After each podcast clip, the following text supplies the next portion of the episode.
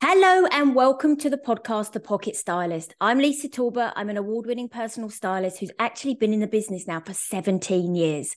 I specialize in elevating professional women, entrepreneurs, and women in business with their personal brand. These podcasts are about sharing my hints and tips. And along the way, I'm super excited to welcome guests who will be sharing their style stories, their expert advice. And I'm also going to be showcasing some brands that I know you are going to love.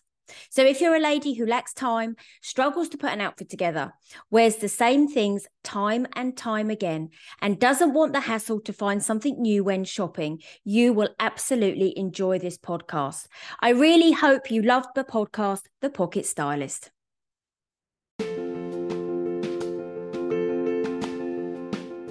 Hello, I'm Lisa Talbot, and welcome to my podcast, The Pocket Stylist. I am an award winning personal stylist who has been in the business for 14 years now. Um, I'm on a mission to help women aged 35 to 55 have a wardrobe that they absolutely love, gives them confidence, and creates a positive mindset.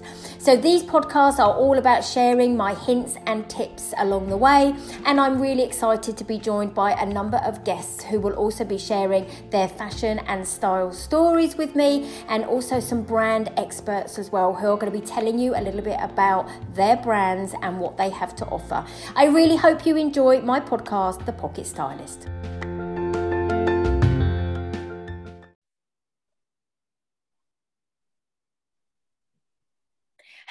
Everybody, and welcome to episode 13 of my podcast, The Pocket Stylist. So, I'm Lisa Talbot. I'm a personal stylist that's been in the business for 14 years now, um, and I love helping women have a wardrobe that they absolutely love. Um, I'm thrilled today because I am joined by a guest, and today I'm joined by Jessica of the super duper brand Orwell and Austen. So, Jessica, how are you? Nice to hear from you today. Thank you. Yeah, great. It's rather nice, isn't it? So I don't know about you, but the sun's shining and the sky is blue where I am. Yeah, it's very warm in London today. Yeah. It's so I sunshine. oh you know, doesn't it make a Which difference? is good. Yeah. Oh yeah, completely. Yeah, it's, it's just lovely to see the sun. So, um, I would love to hear all about your brand. Um, tell us a little bit about your brand first and foremost what what do you specialize in and, and that type of thing and then we i'm going to ask you where all the ideas came from to when you set it all up so tell us a little bit about the brand to start with So the brand is principally a women's knitwear brand. I think that's kind of been the main focus since it started. But we also do um, things like kind of t-shirts, some homeware, um, like cotton pieces. So not just knitwear, but I think that's kind of what people know the brand for.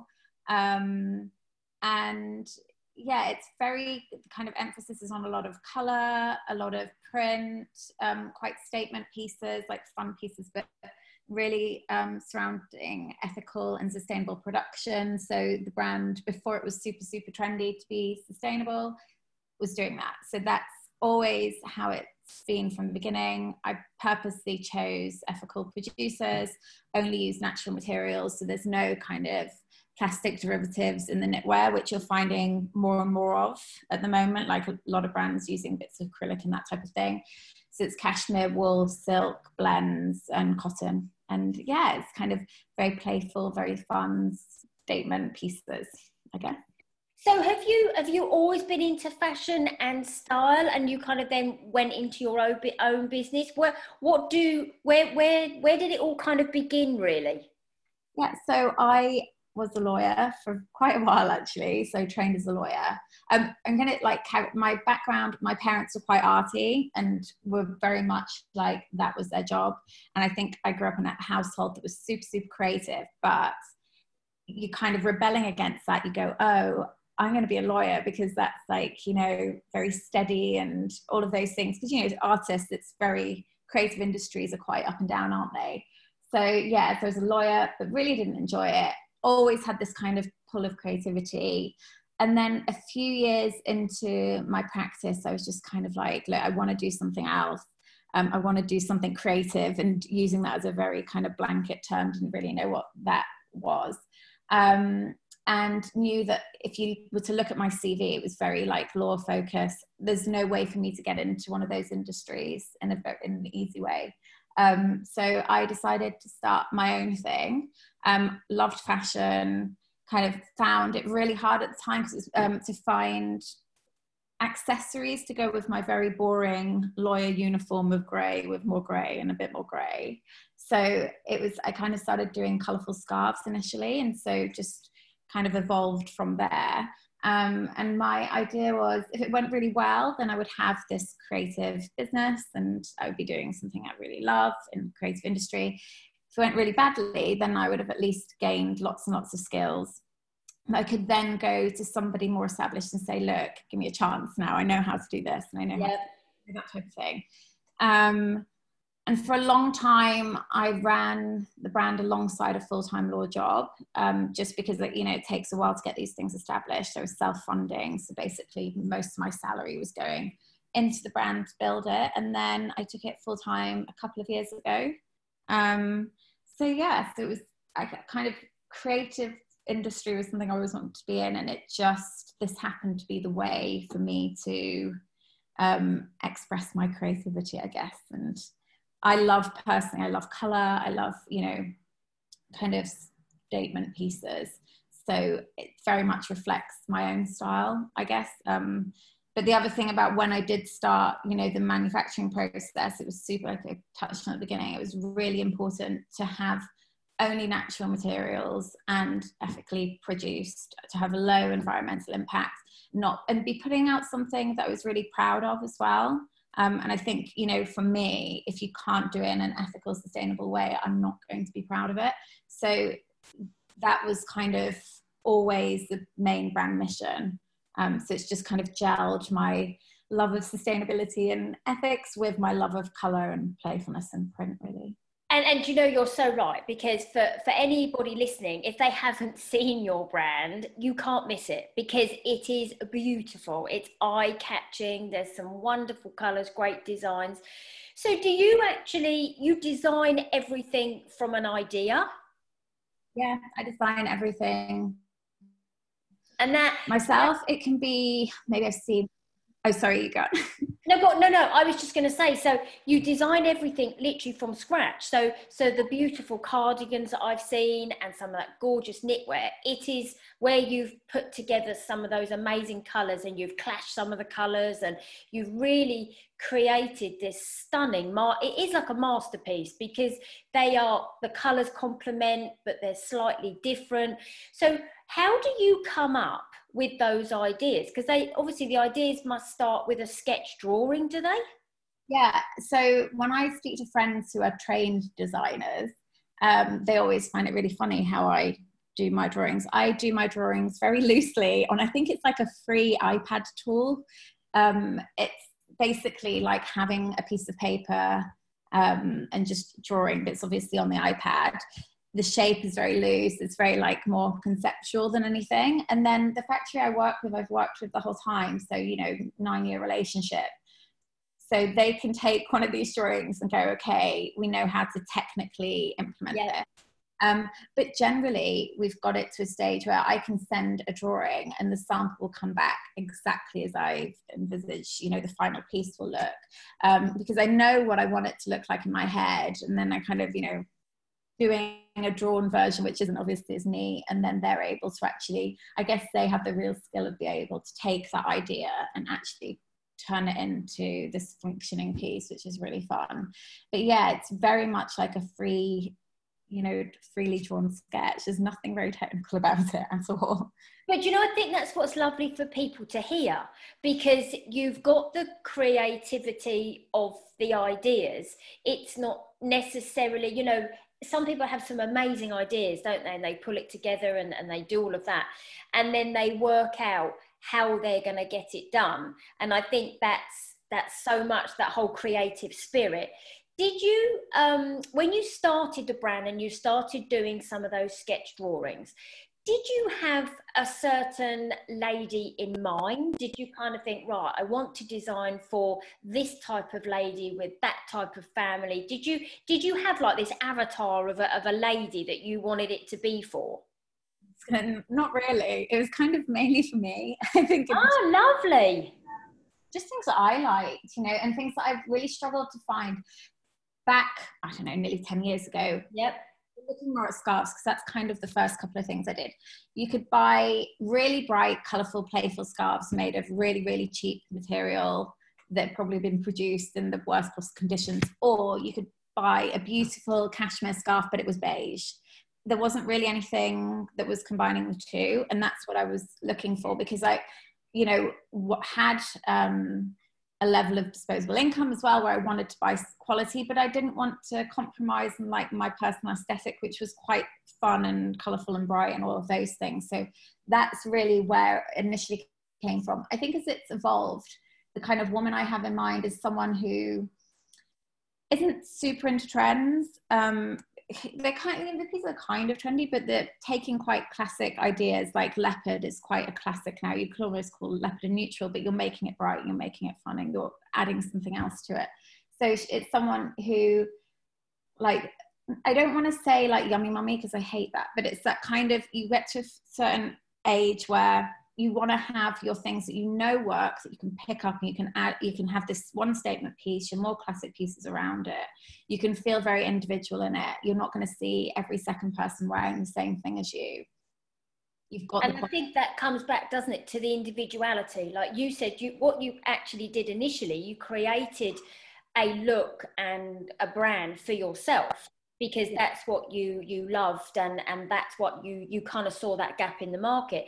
And you're absolutely right you know i think definitely past you know i see it as a stylist definitely past a certain age i have to say and I, I don't mean to be ageist in any way but past a certain age, I hear so many ladies saying, Do you know what? I don't want lots of, I want good quality products that make me feel amazing. And it goes back to that having certain garments in your wardrobe that you know has got longevity. Yes, you can use the high street to inject kind of trend and modern pieces and, and different like that. But your branding not only does it and your your beautiful pieces not only do they create that individuality they create the luxury. They don't compromise ethically like you you were talking about and sustainability and all that type of thing. But also it doesn't compromise on someone's playfulness because you've got haven't you those wonderful colors and you mix everything around. I was looking on your website last night and i love one of your knits and it's got all the beautiful almost primary rainbow colors down the half sleeve. So you've got that playful element as well haven't you to your branding? Yeah and i want it to still be wearable. So you know a lot of the kind of you'll see a lot of color but very few pieces there are a couple are like full on color across the whole piece. Like i think you're talking about the rainbow trim cardigan and it's deliberate that you know that rainbow bit is slightly lower down the sleeve and you still have a neutral in there. So it just makes it easier to actually mix and match with quite a few things. And I think then also thinking about like how, especially when you're older, how colors work against your skin as well, and how easy it is to wear colors. So sometimes things will have that more neutral base with the injection of color with a slogan or a trim or something like that. So you still get the playful element, but it makes it into a more easy to wear piece. Mm-hmm. Uh, yeah, I kind of when I'm designing things, I just really look at you know the things that I have, the things that I love. Um, inspiration can really come from anywhere. Like one of the most well-known designs that's been featured a lot in the press is this love sweater. Um, and it's, it's a slogan sweater, but the word love is basically going from a large font to a small font, or is it the other way around? Yeah, small font to a large font. And that was based on, there was a Russian propaganda poster, which is a, such a random kind of reference, but it was really that font placement. Um, and I really liked how in the poster, they, you know, how the font had been done. I thought, why can't you translate that to something that's not a Russian propaganda poster? That's a very relatable message. Um, so that's where some of the inspiration also comes from. It can be very random things that I see. Do, did you find during kind of the whole lockdown period that you were even more creative? Did you kind of, you know, I know it sounds awful, people had a little bit more time to look outside of their business rather than always being in their business did you find that actually you you constantly kind of thought oh that's that's nice and i could think and did, did you find you like almost had a pencil in your hand quite a little bit more often and you had more opportunity to be even more creative by by bringing other things into your brand if i hadn't had my two kids at home maybe was, they're five and three now but they're obviously four and yeah two. Yeah, four and two. So it was it was a bit nuts. Um, so that's really interesting. So you've created all this branding, a pre-children, and then you've you've grown your business with added new lines and new designs, whilst having two children under the age of five. Yeah, yeah, and it's um, I think because I worked in this quite high pressure law environment for a long yeah. time, it just didn't feel it this has never felt like as much work in one sense. So i kind of if i'm not very busy i get quite stressed. I've almost got to do the opposite and like step off a little bit. So i found it quite easy to juggle the children in one respect lockdown was obviously slightly different but um, i think the nature of what i do meant that i could kind of just step back a little bit without you know and pivot a little bit. I had problems then with, I think everyone's had problems with production during lockdown. So I would have lots of ideas still, but there's no one to implement them because the factory was closed.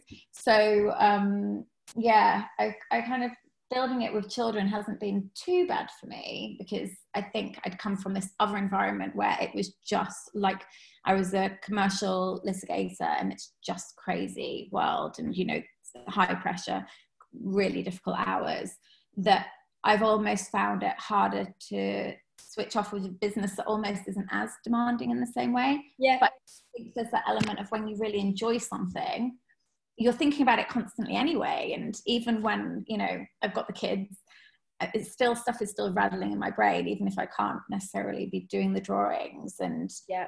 I tend to just put a little note on my phone if I see something, just of kind of like, I don't know, a color combination, something as simple as that, so that when I do have a bit of time, I can sit down and play around.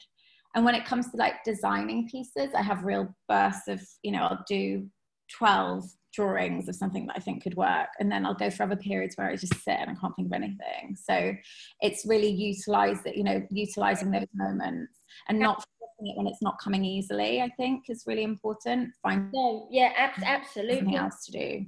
What have you got up your sleeve? That's a good way of putting, it, isn't it? What have you got up your sleeve um, moving into? I'm just because I'm assuming now you planning for autumn winter. Um, okay, I lost you a little bit, but I just caught the end of that. Am I planning for autumn and winter? Yeah, that's right. Yeah, sorry. Sorry, my internet's being a bit unstable. Yeah, I'm kind of I've got quite a few things in production for autumn and winter. I've got a bit of a problem that Nepal has gone back into lockdown since the end of April. So things are a little bit slower. But I'd already had quite a few bits that were supposed to almost be spring that could design wise work for autumn and winter in different colors. So I'll probably have to switch to that. Um, I think I kind of build it around like these core classic styles that you know never really go into sale that people have been buying for years and probably and then add on other pieces to that and then every year you'll kind of discover some other bestsellers that you can move into that core kind of classic section as well so i'm almost looking towards spring now yes um, well, if you if you think of the designers now, the if you'd had London, you know, when we have London Fashion Week, they'll be trawling through the the next seasons. We're so far in advance, aren't we? Um, and and it's interesting because from a from a summer point of view, people say, "Oh, we're in summer," and yes, we've got this beautiful weather now, but actually, it's only for a very short period of time. Because if I think, you know, I feel the cold so for me, I would be quite happy wearing a very, you know, thin styled knit on a on a day that the sun could be out. As long as it's not 25 degrees, I could probably still be seen walking around in one because I feel the cold. Um, but I, I do think it's about having you know this adding color into your world from um, a clothing point of view is so important and yes you know you you kind of um, made reference to it a little bit earlier. You've got certain colours work for for certain people beautifully against their skin tone. Other colours don't work as well. But actually, do you know when you find those tones that work for you, having colour and a real statement piece just works beautifully because it goes with all different types of trousers it goes with denim it goes with you know maybe an overlay with a jumpsuit or things like that. So having i think having color in your wardrobe also puts a huge smile on your on your face doesn't it too? Yeah exactly. And i think it's weird because you're kind of seeing at the moment you've got loads of micro trends popping up. The trend cycle's been accelerated. This is I could get into a big chat about how this is to do with like hyper capitalism. Um, but you also have like two competing trends at the moment. You have this real like noughties minimalist, which is a lot of like beige and that type of thing, and then you have like quite a maximalist, very colourful, lots of print. Um, so that's why I try not to look too much at trends. Mm-hmm think if you're a, if you love color and you love print, you'll always I will never veer towards a very neutral palette ever. You know, regardless of what the trend cycle is saying I should be doing. Um, and so you kind of you will always navigate towards that. And I think there's a thing of you know when we've been through such a dark period, um, having that brightness and that lightness and that uplift I think as well as people have moved to working from home and you know the move away from corporate dressing and all that, you can be more expressive. You can kind of wear a little bit more of what you want. What you pull out really makes you smile. Um, and pieces that you know people will see and they'll want to know because it's a little bit different, but it's not too different that it feels unwearable. Um, that people like, where did you get that? It becomes like a talking point. I get a lot of you know, clients kind of be like, oh, I get stopped all the time when I'm wearing one of your jumpers, which is really nice and becomes like this lovely talking point for people. Yeah. Um, yeah, they're meant to be happy, happy clothes, really. And do you know what's really interesting? You you said something about it, you have to have something that makes you smile, and this goes back to everything that I always, you know, talk about. And I always say, whatever you wear, it must make you feel good. It absolutely, it must make you feel good. It must make you feel confident, you know. And we, none of us want to wear anything that makes us feel pretty rubbish. So, um, oh, Jessica, I have absolutely loved talking to you today. And um, you know, thank you so much for taking the time to come and tell us about your wonderful brand, Orwell Austen. Um, just tell people um, where they can find you because I know you're on Instagram, aren't you? And I know you've got your website. Do you want to just share with everybody the best place for them to see your lovely brand? I mean, so there's the website which is www.orwellausten.com, and Austen is like Jane Austen, so it's with an E, not an I. It's not like the place. Um, also, Instagram is just at Orwell Austen. I, I am experimenting with TikTok, also at Orwell Austen on there.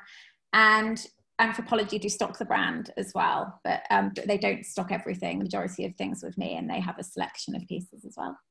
Oh, beautiful. Um, thank you so much again for spending time with me. Um, thank you for sharing with all the listeners a little bit more about your brand. And I, I must say to everybody who's listening, you must go and have a look at this because the colours are stunning and absolutely it will make you smile. So thanks to everybody for listening, and I look forward to um, speaking to you in the next episode. Um, thanks, everybody. Bye.